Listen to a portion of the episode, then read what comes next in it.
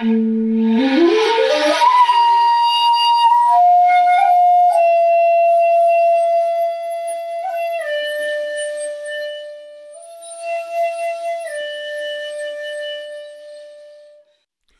to the Zen of Everything, a Zen take on life, love, laughter, and everything else.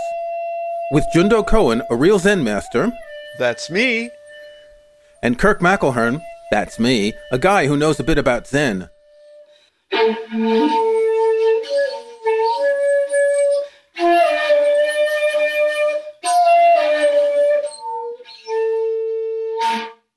evening, Jundo. What's cooking? Well, I was just helping out with dinner for our family. And by coincidence, the book we're talking about is a Zen cookbook How to Cook Your Life. A Zen cookbook, yes. The Tenzo Kyokun. The Tenzo Kyokun, my favorite Dogen book. Do you know why? Why is that? Well, We've talked about Dogen and the Shobogenzo, and it's not easy to understand. And to be fair, there is a book that you've written that helps explain Dogen. But the advantage of this is it's a short book. Uh, the we both have the translation with commentary by Kosho Uchiyama. Mine is called How to Cook Your Life. You've got an older edition with a different title. It's called Refining Your Life, and it is one of my top three all-time recommend to everyone Zen books, bar none. It's only 150 pages. It's very concrete. It doesn't require that you know references to the Lotus Sutra.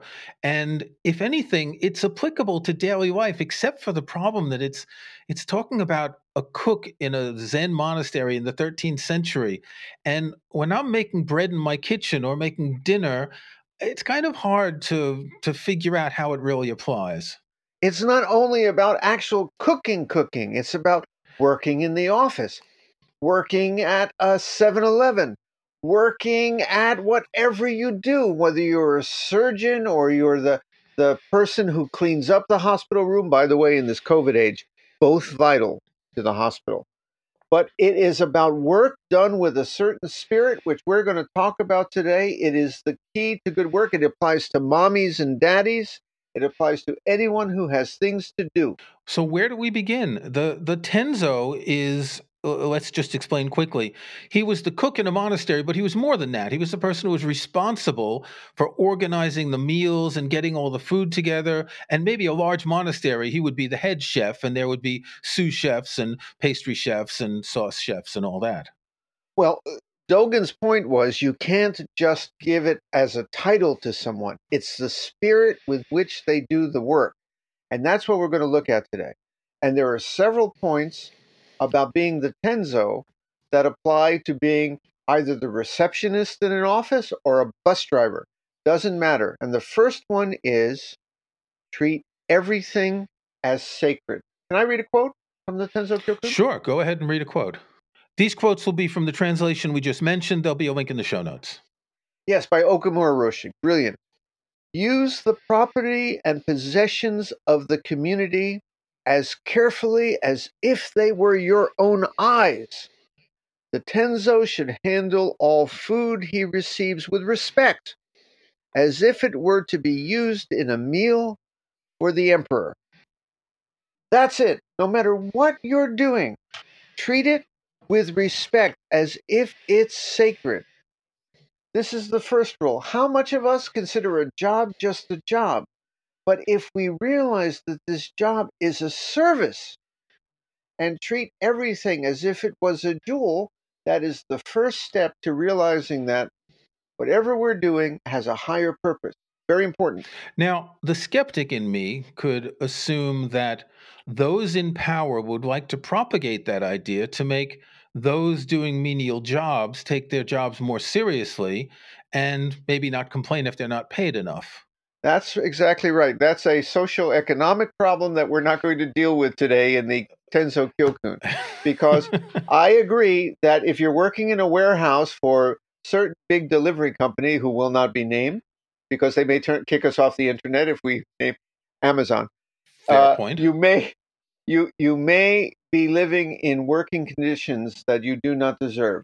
And that's a different thing. But for the person who's doing the job, you can either turn it from work, you know, just a job, or you can turn it into a calling. That is Dogen's point here. Now, if you were a monk in the 13th century, it wasn't all a bed of roses. It was hard. Dogen's point was take what you are given and treat it like a jewel. That's our next point.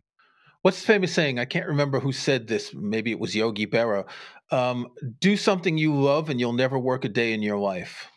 Not Dogen's point at all. Oh, okay. not Dogen's well, I guess point. that we'll have to talk No. about that in our Yogi Berra episode.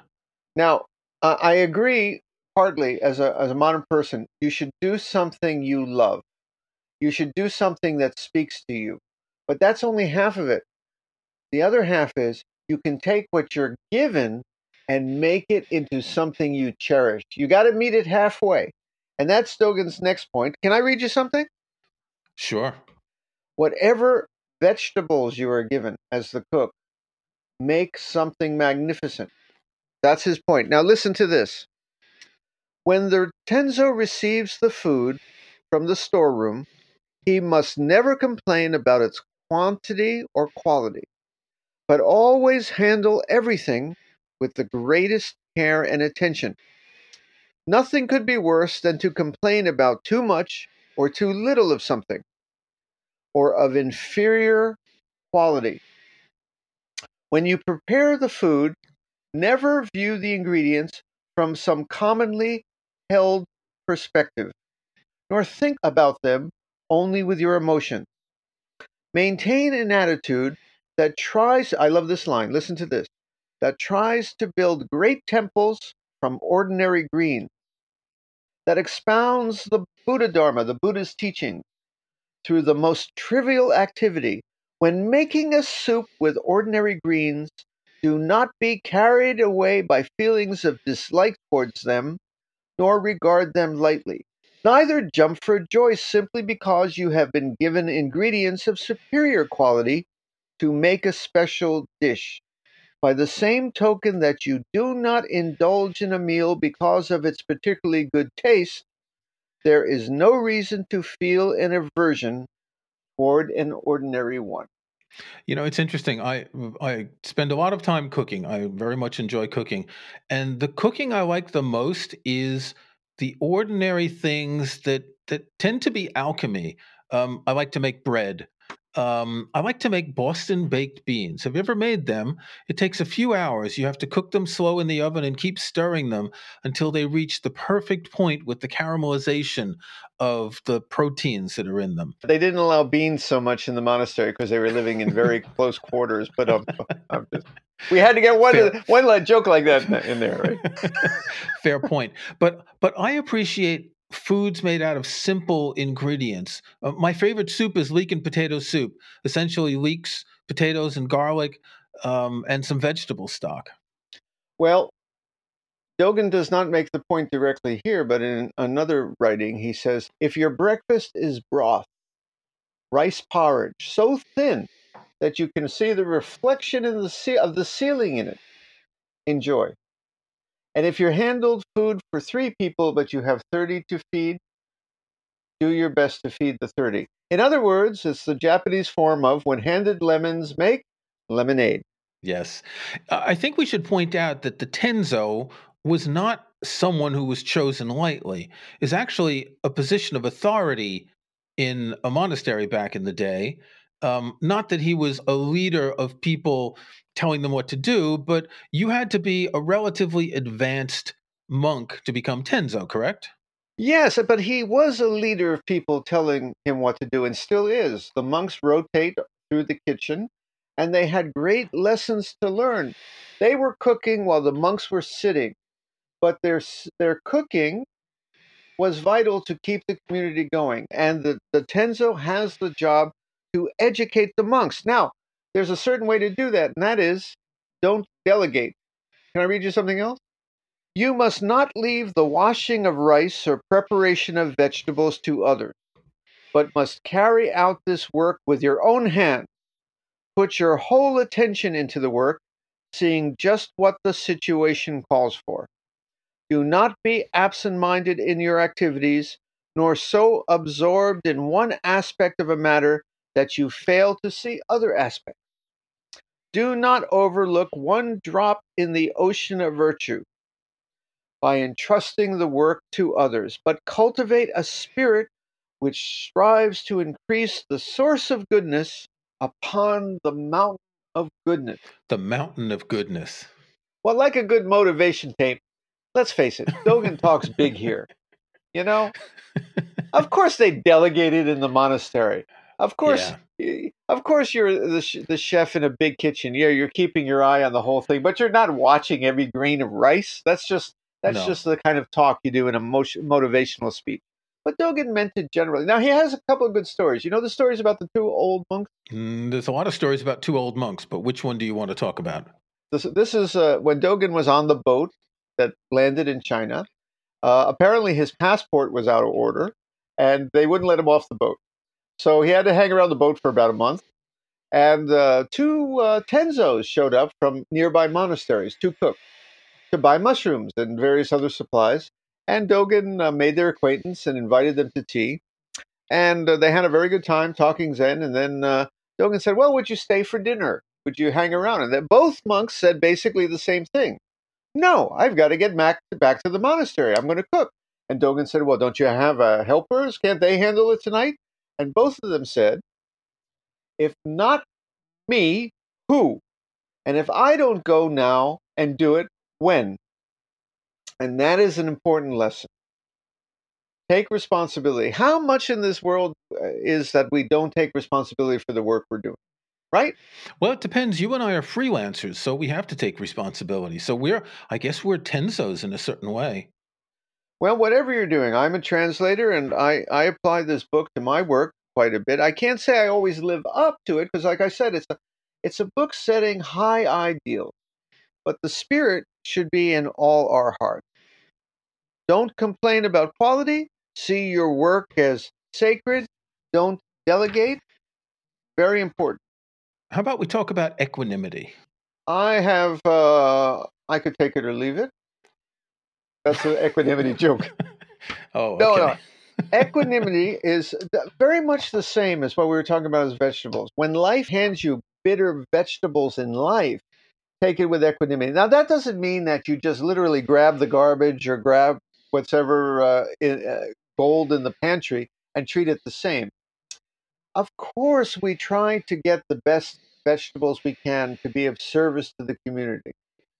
The guy doing the shopping is not just grabbing stones and and and uh, tomatoes and treating them the same. But the point is, part of our heart must know equanimity. So when life hands you some bitter vegetable, of course you you try to do better, but part of you must accept it as if it was a feast. And it is a feast, it's the feast of life. Okay, well, this brings me up to a conundrum. Uh, I may have mentioned that I live next to a farm, and my landlord, the farmer, has a small farm shop next door to my house.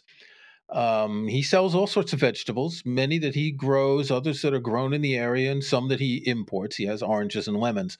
One of the things he grows most and that he's best known for is Brussels sprouts. Oh, I hate them. Now, I have Yuck. to admit, I ah. I hate Brussels sprouts. So, should I somehow become a tenzo of my own kitchen and make great temples from ordinary Brussels sprouts? Dogen has a quote that's uh, apropos about Brussels, Brussels sprouts. sprouts. Yes. The many rivers which flow into the ocean become the one taste of the ocean. When they flow into the pure ocean of the Dharma, there are no such distinctions as delicacies or plain food or Brussels sprouts. He didn't mention Brussels. I just tossed that in. But there is just one taste, and it is the Buddha's teaching. The world itself as it is, in cultivating the aspiration to live the way, delicious and ordinary tastes are the same and not two. There is an old saying. Ask me what the old saying is. What's the old saying, Jundo? The mouth of a monk is like an oven. In other words, no, uh, there's nothing that's going to make me like Brussels sprout. But if I'm in the monastery and we have our meal and they serve me Brussels sprouts, I will eat them and honor them and perhaps even enjoy them. I ha- actually have a, a, a, story about that. I was at uh, Sojiji doing a session, and the donor gave a cheesecake with all kinds of cream on it. Beautiful. That doesn't sound like a very Japanese type of dessert. Yeah, but they served it. So we're in the Oryoki, and suddenly they're coming out, you know, with the New York cheesecake, which I was like, wow, I love New York. I'm from New York. I love New York cheesecake. And I thought, okay, well, here's my chance, you know, to really enjoy this. I love this. And I looked around, and all the monks just picked it up, stuffed it right in their mouth. Brussels sprouts cheesecake meant nothing. Went right in, swallowed, it was gone. It's just medicine to keep us going.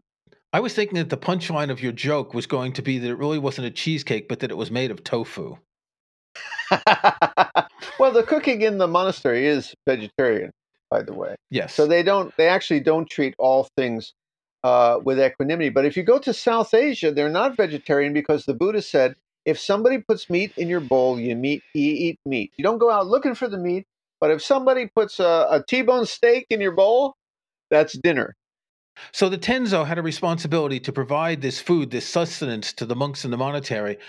And the monks in the monastery were sort of required to be pleased and accept everything that they got. It was a kind of both sides had to get along here. Even if the monks didn't like the Brussels sprouts or the cheesecake, they still had to appreciate it, right?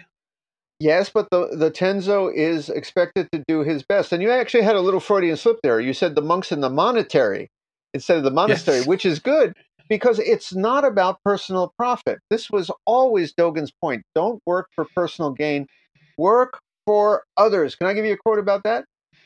And and this is true. If you're in the drive-through at McDonald's, work for others. If you're a nurse in a hospital, of course you're working for others. If you're driving a bus, this is for all of us. Always be working for the benefit of others because working for the benefit of others benefits oneself. To understand that through making every effort for the prosperity of the community, one revitalizes one's own character, and to know that endeavoring to succeed and to surpass the ancestors of past generations means to learn from their lives and value their example. That's a lot of fancy language for saying do your best to try to meet the great heroes of the past and work for others. Do your best sincerely and make it about others. And you know, then you benefit too. Yes, if you treat others with respect, they'll treat you with respect. One thing that I've noticed in this pandemic is the importance of what is generally considered to be menial jobs. Um, I'm thinking of the delivery people who come and leave packages, which enable us to buy things without going into what are now dangerous supermarkets. Um, all of them, except for the guy who just tosses things on the front lawn. I don't like him, but all of them are doing their job seriously, even though that they're under a lot of pressure with a hundred packages to deliver.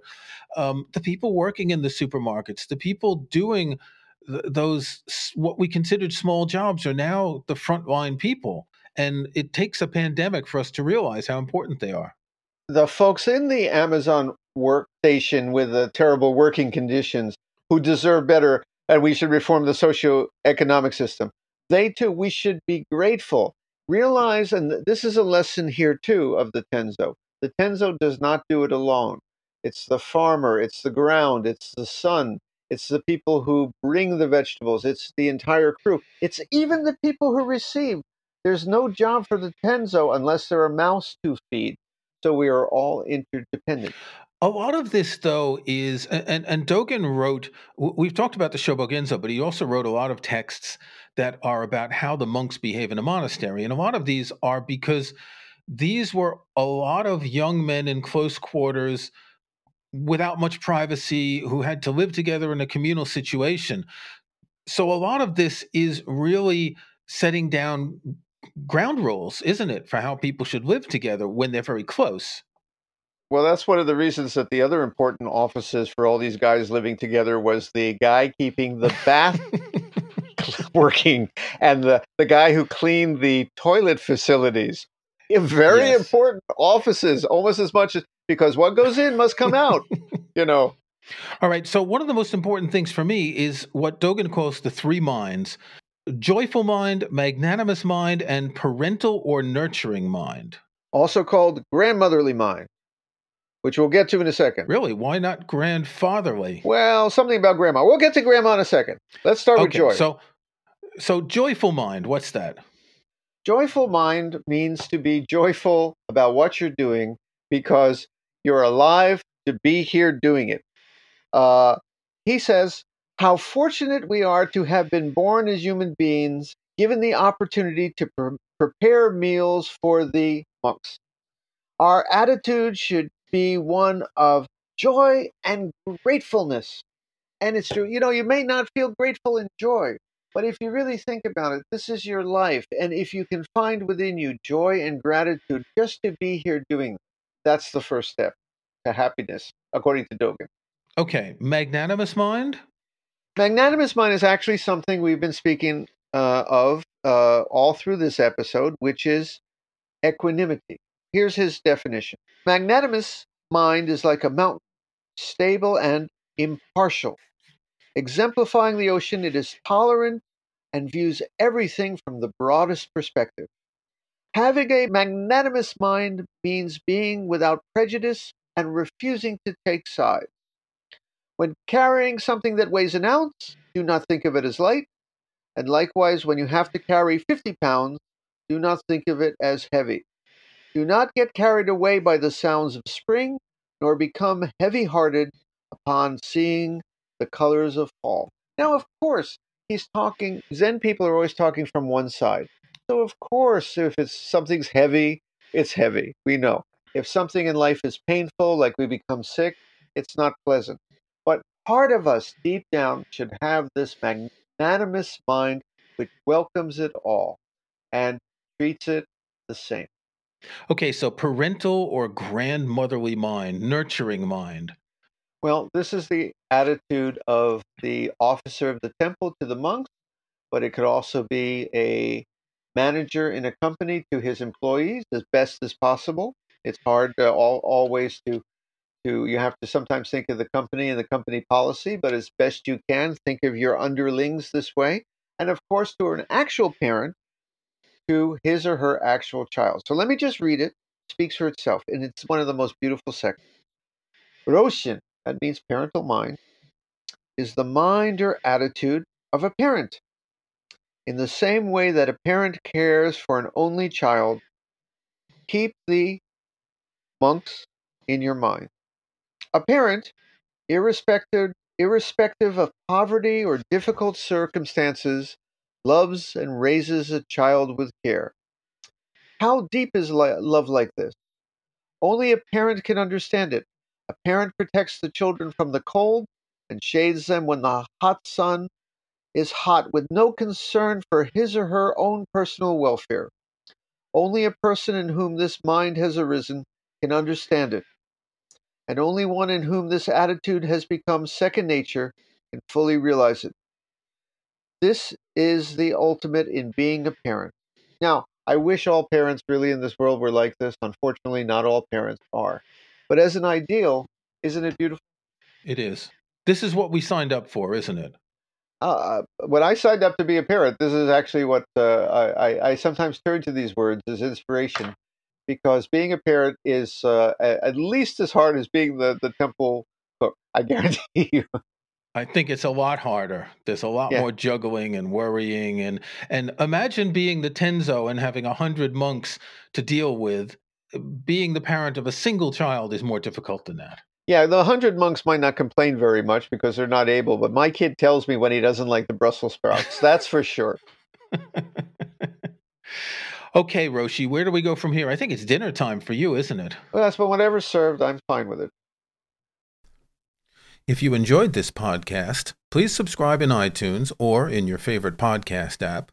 Please give us a rating, tell your friends. You can check out past episodes at our website zen-of-everything.com. Thanks for listening.